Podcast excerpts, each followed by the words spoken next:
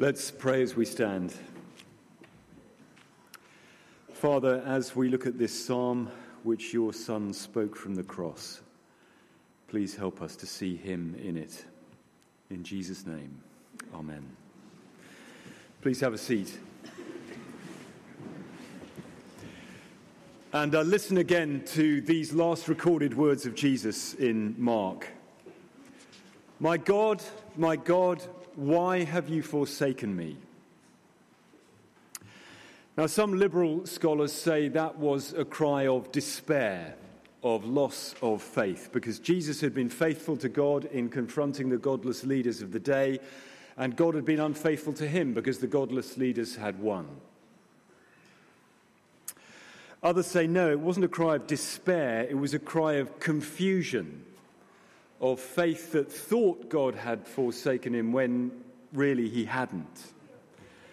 A bit like that poem you may know, Footprints in the Sand, about a believer looking back on his life. One night a man dreamed he was walking along the beach with the Lord.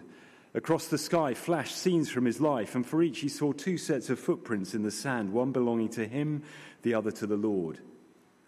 But then he saw that many times there was only one set of footprints, and these the very lowest, saddest times. So he questioned the Lord Lord, you said you'd walk with me all the way, and yet in my most troubled times there are only one set of footprints, so I don't understand why, when I need you most, you would leave me. The Lord replied, My child, I love you, and I would never leave you. And in your times of suffering, where you see only one set of footprints, it was then that I carried you. But Jesus' cry was not a cry of confusion like that either. It was a cry of real God forsakenness. And to get inside it, we need to realize he was speaking the opening lines of Psalm 22, and we need to go back to Psalm 22 to see what light does it shine on Jesus. So, would you turn um, in the Bibles to page 457, Psalm 22? I know it comes up on the screens, but it's good to have it open, it, it, it, makes the Bible always makes more of an impact as, as it's just there, not just flashing up and going away again. So, Psalm 22, page 457. And uh, let me read verse 1 again. My God, my God, why have you forsaken me? Now, most of us immediately think of Jesus saying those words, don't we? But he obviously wasn't the first to say them. If you look at the psalm heading in capital letters, it says a psalm of David. So I take it Psalm 22 was written by David, king of God's, God's Old Testament people, a thousand years back then before Jesus. And here are three questions to crack it open. Question one What did it mean for David to say Psalm 22? Question two, what did it mean for Jesus to say Psalm 22? Question three, what does it mean for us to say Psalm 22? That's where we're going.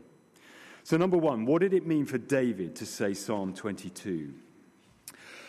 We kicked off this series of Christ in the Psalms, if you were here, with Psalm 2, and I reminded us of that crucial promise from God to David in 2 Samuel 7. Here it is again. God to David, when your days are fulfilled and you lie down with your fathers, I will raise up your offspring after you, who shall come from your body, and I will establish his kingdom. He shall build a house for my name. That's saying David's son Solomon's going to build a temple. And I will establish the throne of his kingdom forever. I will be to him a father, and he shall be to me a son. When he commits iniquity, I will discipline him with the rod of men, with the stripes of the sons of men. In other words, God knew that David and his successors were going to be sinful, so would not deserve his commitment. But, verse 15, my steadfast love will not depart from him, as I took it from Saul, whom I put away from before you. Which is God saying, whatever happens, I will keep this promise. I will be committed. I will never forsake you. Which is why Psalm 22 verse 1 is a complete shock because the man who received that promise says, My God, my God, why have you forsaken me? Now, sometimes we just feel like God isn't there, don't we? There's absolutely no hard evidence in our lives that He's forsaken us. You just wake up one day, you just feel God isn't there. Just feel different. That is not what God is on, what David is on about here. David is living in hard evidence that God has forsaken him.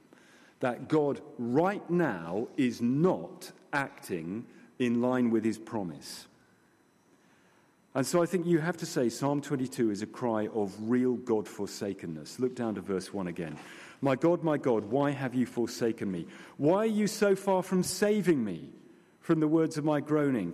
My God, I cry by day and you do not answer, and by night, but I find no rest. So he needed saving and God hadn't saved him. He's prayed and God hasn't answered. So, what trouble was he in? Skip on to verse 6. But I'm a worm and not a man, scorned by mankind, despised by the people. All who see me mock me, they make mouths at me, they wag their heads. He trusts in the Lord, let him deliver him. Let him rescue him, for he delights in him, supposedly. So he's surrounded by sarcastic, mocking, ridiculing enemies. Remind you of anyone? It gets worse. Skip to verse 11. Be not far from me, for trouble is near and there's none to help. Many bulls encompass me, strong bulls of Bashan surround me. They open wide their mouths at me like a ravening and roaring lion. So he's surrounded by a bunch of people baying for his blood. Remind you of anyone? And it leaves him feeling like verse 14.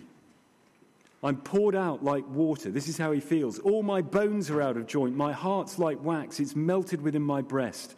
My strength is dried up like a potsherd, and my tongue sticks to my jaws. But the worst of it, end of verse 15, is that he can say to God, You lay me in the dust of death. Because since God is sovereign, he's ultimately behind this. And you have to say, he is ultimately allowing these enemies to put his king to death. Remind you of anyone? So, this is a cry of real God forsakenness.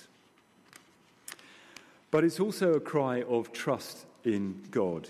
Last week we had uh, from Sam the single patty burger of Psalm 8. This week we have the multi layer Big Mac of the first part of Psalm 22. Because three times you hit a yet layer.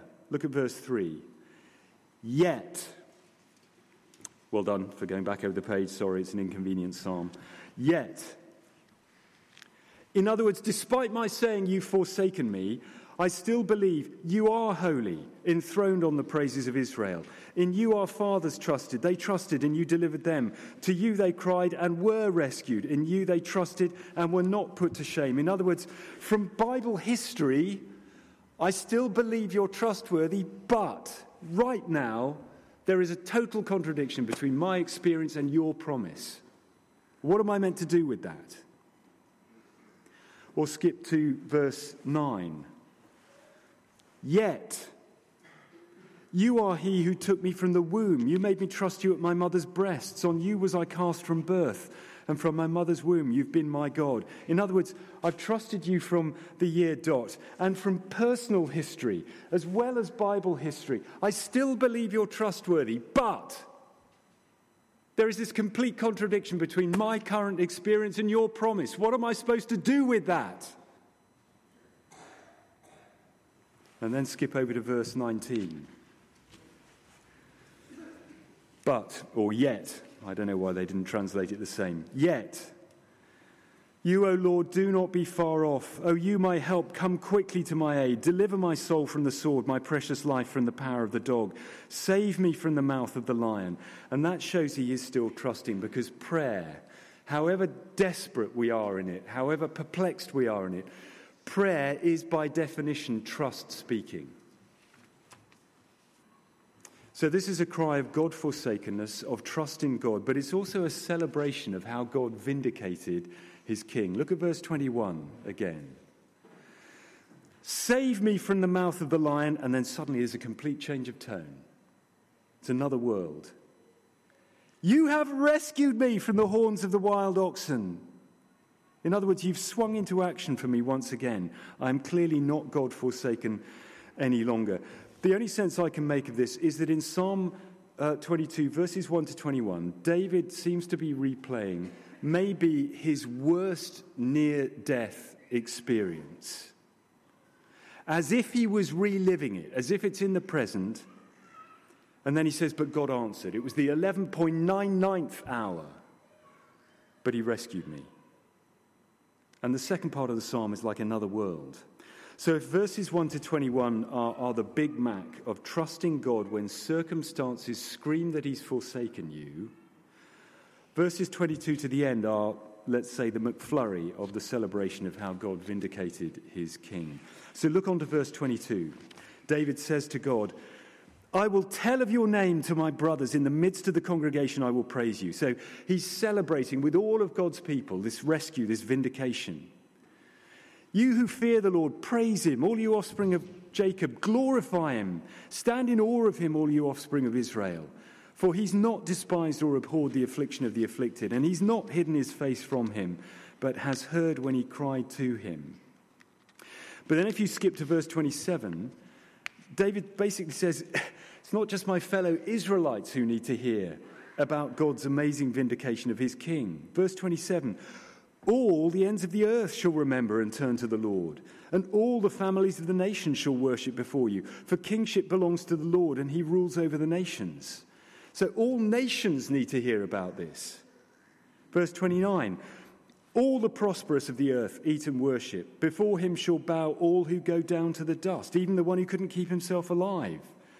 So all people, from the highest to the lowest, need to hear about this. Verse 30 Posterity shall serve him, it shall be told of the Lord to the coming generations. They shall come and proclaim his righteousness to a people yet unborn that he's done it. So all generations for the rest of time need to hear about this.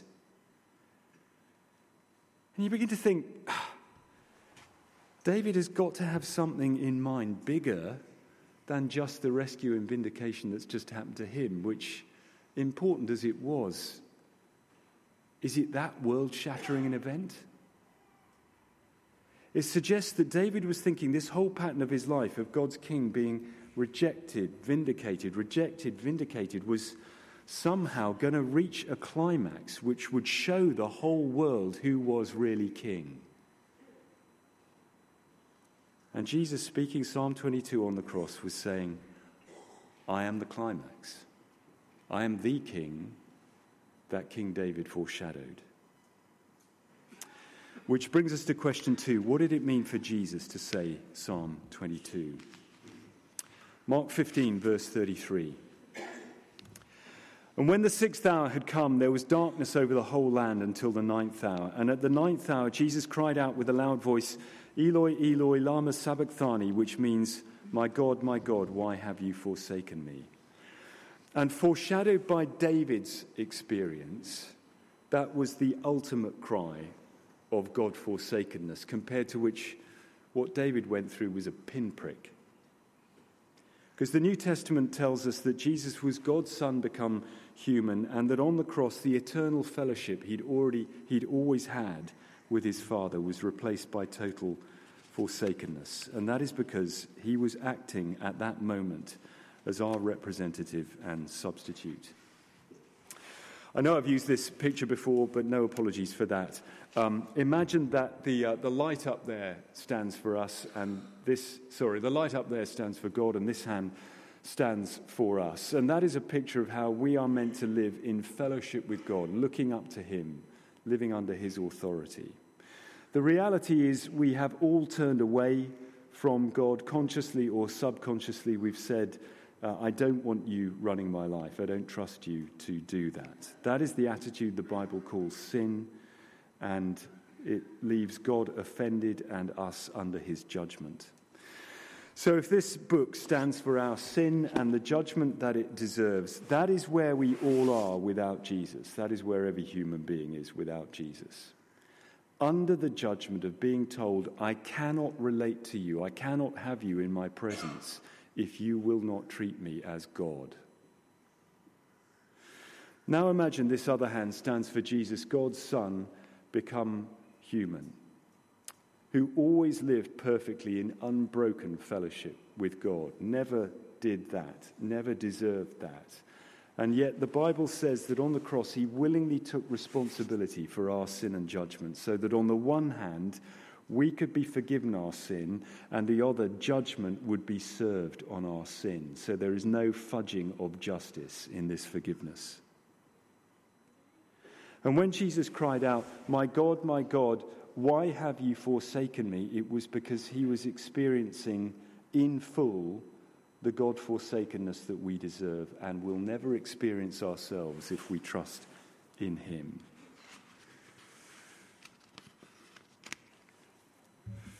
So, you know as well as I do, if you're a Christian, that our, our sin and guilt often make us fear God forsakenness. And our sin and guilt often reminds us that we should be God forsaken. That's why we fear that. But if we are trusting in the one who was God forsaken for us, we are not and never will be. That is what the cross achieved. Now, as far as we know, Jesus only spoke the first line of Psalm 22 on the cross, but he knew the whole thing, didn't he? And he knew it was all about him.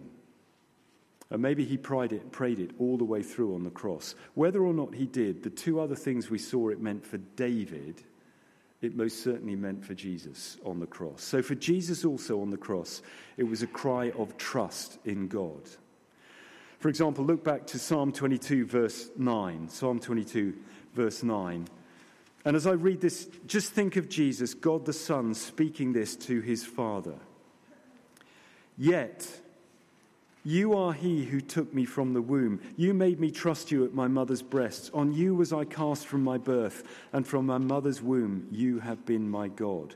Because who was it more true of than Jesus that he trusted his father from his mother's breasts, from his mother's womb, and indeed for all eternity past.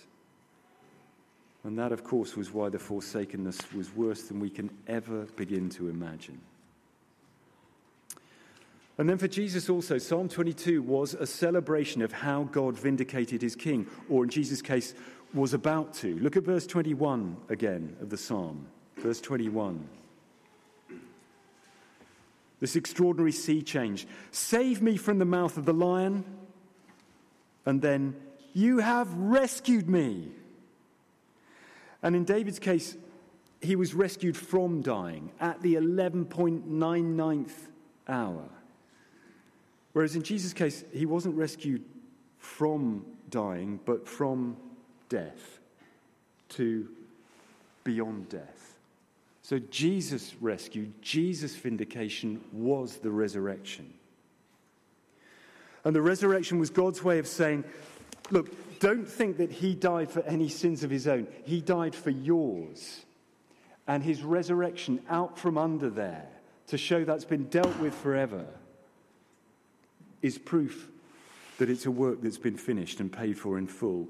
And the resurrection was also God's way of saying, you know, you rejected him, you tried to put him down as if you could get rid of him. Well, I've raised him to show that he's my son and that he's king with me, and nothing you do or believe can ever change that, which is what we saw in Psalm 2 as well.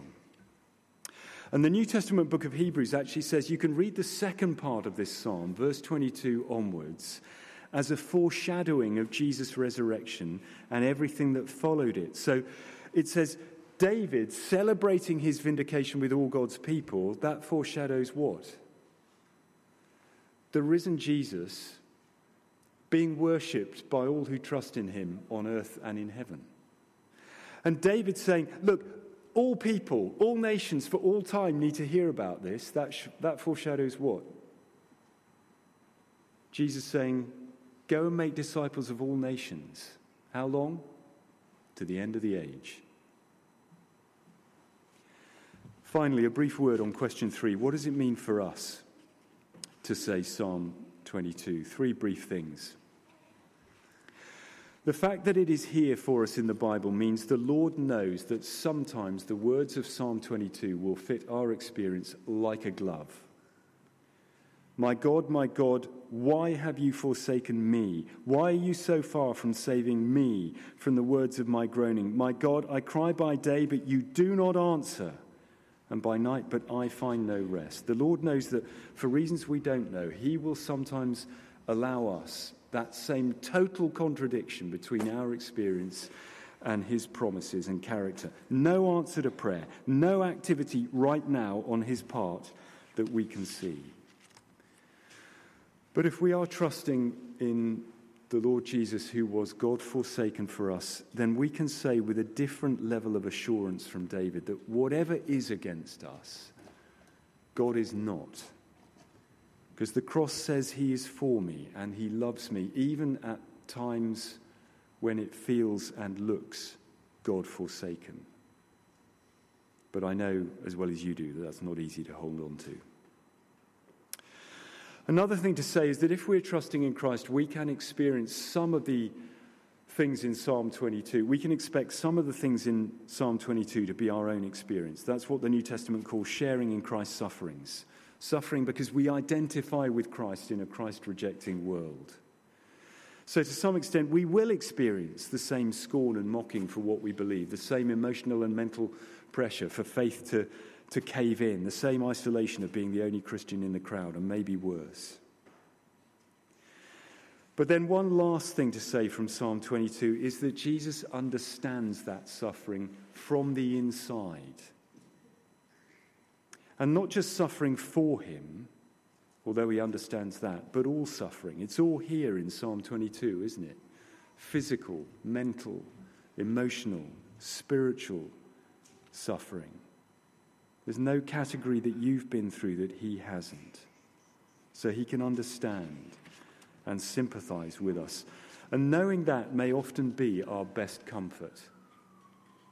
It certainly was for Edward Shillito, who lived through the horrors of World War I, and he wrote a poem about how he could only find comfort as a sufferer in a suffering God.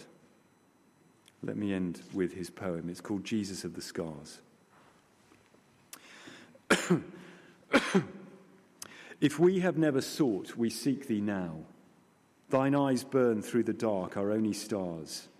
We must have sight of thorn pricks on thy brow. We must have thee, O Jesus of the scars. The heavens frighten us, they are too calm. In all the universe, we have no place. Our wounds are hurting us. Where is the balm? Lord Jesus, by thy scars we claim thy grace. If when the doors are shut thou drawest near, only reveal those hands, that side of thine. We know today what wounds are. Have no fear. Show us thy scars. We know the countersign. The other, the other gods were strong, but thou wast weak. They rode, but thou didst stumble to thy throne. But to our wounds only God's wounds can speak, and not a God has wounds but thou alone. Let's pray.